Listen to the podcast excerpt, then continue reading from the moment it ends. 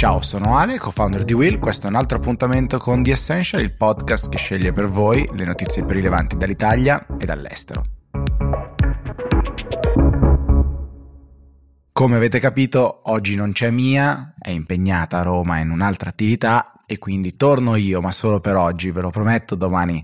ci sarà di nuovo Mia, come sempre, a farvi compagnia. Oggi però volevo approfittarne per raccontarvi di questa telefonata, questa call di lavoro che c'è stata fra Trump e i suoi più stretti collaboratori, nella quale Trump avrebbe, insomma, definito il povero Fauci, il eh, dottor Fauci, che come sappiamo è l'uomo chiave nella gestione dell'epidemia negli Stati Uniti, il massimo esperto di malattie infettive negli Stati Uniti, ebbene Trump è tornato a definirlo un idiota, dice alla fine è anche un bravo ragazzo, è nice guy, dice, ma è lì da 500 anni, è lì da sempre. I suoi più grandi e i suoi più fidati collaboratori collaboratori di Trump vorrebbero che lui si liberasse di, di Fauci, ma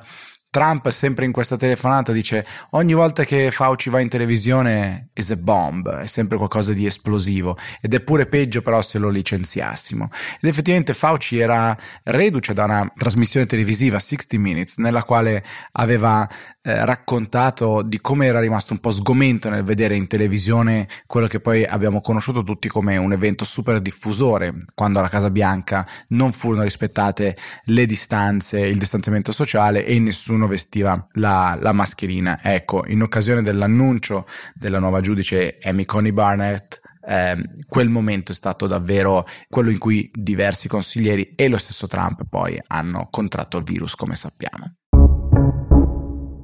Però Trump dall'altra parte eh, dice anche che Fauci continua ad insistere, lui e gli altri idioti che non, hanno, non, ne hanno azzeccata una, dice lui, e continuano a parlare solo del virus mentre la gente vorrebbe liberarsi, vorrebbe poter parlare di altro. Ecco, forse qui c'è un fondo di verità, nel senso che anche da, a queste latitudini, anche da noi lo vediamo, siamo davvero stanchi di continuare a parlare di questo tema, un tema che forse per qualche settimana avevamo avuto l'illusione che potesse andarsene un po' così come era arrivato, invece naturalmente sta tornando con tutta la sua forza e la sua mm, gravità. Trump vorrebbe parlare di altro, naturalmente, in questa campagna elettorale e vorrebbe forse parlare di più di economia. Eh, L'Economist nei giorni scorsi ha fatto un'analisi eh, molto interessante circa l'andamento dell'economia e dice, fa una premessa molto importante. Ovviamente andare a vedere, a misurare gli effetti reali sull'economia vuol dire guardare le cose da una certa distanza e quindi ci vuole del tempo, ci vogliono molti anni. Non hanno questa fortuna chi sta già votando, chi deve votare, chi deve prendere una decisione in quello che vede quotidianamente nella sua realtà e quindi i cittadini americani. Però se si prova a fare comunque questo esercizio, come ha fatto l'Economist, effettivamente l'economia americana è andata meglio del previsto, è andata meglio di quanto non fosse andato lo stesso periodo nel primo e nel secondo governo di Obama, nei suoi, nei suoi due terms come presidente degli Stati Uniti. E in diversi anni tra il 2017 e il 2019 l'America e il suo rendimento economico ha fatto meglio del resto del mondo, quindi Trump forse vorrebbe avere modo di raccontare di più di questo suo successo, diciamo così. È vero, fu aiutato, è stato aiutato da eh, un contesto economico molto positivo. Nel 2017 l'economia mondiale era, era, al massimo fondamentalmente, poi ha incominciato a rallentare nel 2018 quando l'America invece ancora andava veloce per poi anche l'America rallentare nel 2019 e ovviamente sappiamo tutti quanti quello che poi è successo nel 2020 con l'arrivo del coronavirus.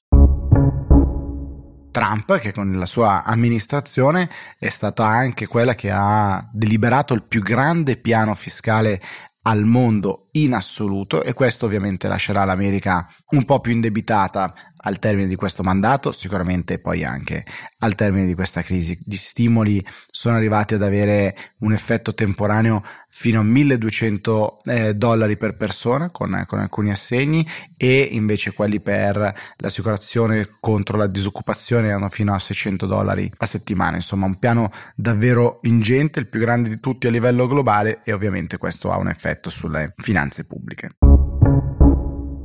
Di finanze pubbliche si torna, continua a parlare anche in Italia naturalmente con il legame fra l'aumento dei contagi, quelli che sono gli scenari ai noi negativi, bisogna dire la verità, in tutta Europa con questo rapido eh, aumento dei nuovi contagi, il Belgio, l'Europa stanno vedendo dei numeri molto alti e l'Europa che incomincia a preoccuparsi di una seconda ondata molto negativa anche per l'economia. E da qui le ulteriori polemiche di nuovo circa il ricorso meno al MES che hanno fatto seguito alle parole del presidente Conte nell'ultima conferenza stampa. Ovviamente tra poco si apre anche la sessione di bilancio, ci aspettano mesi molto molto importanti e anche un po' frenetici in vista della definizione del bilancio della nostra Italia. Buona giornata.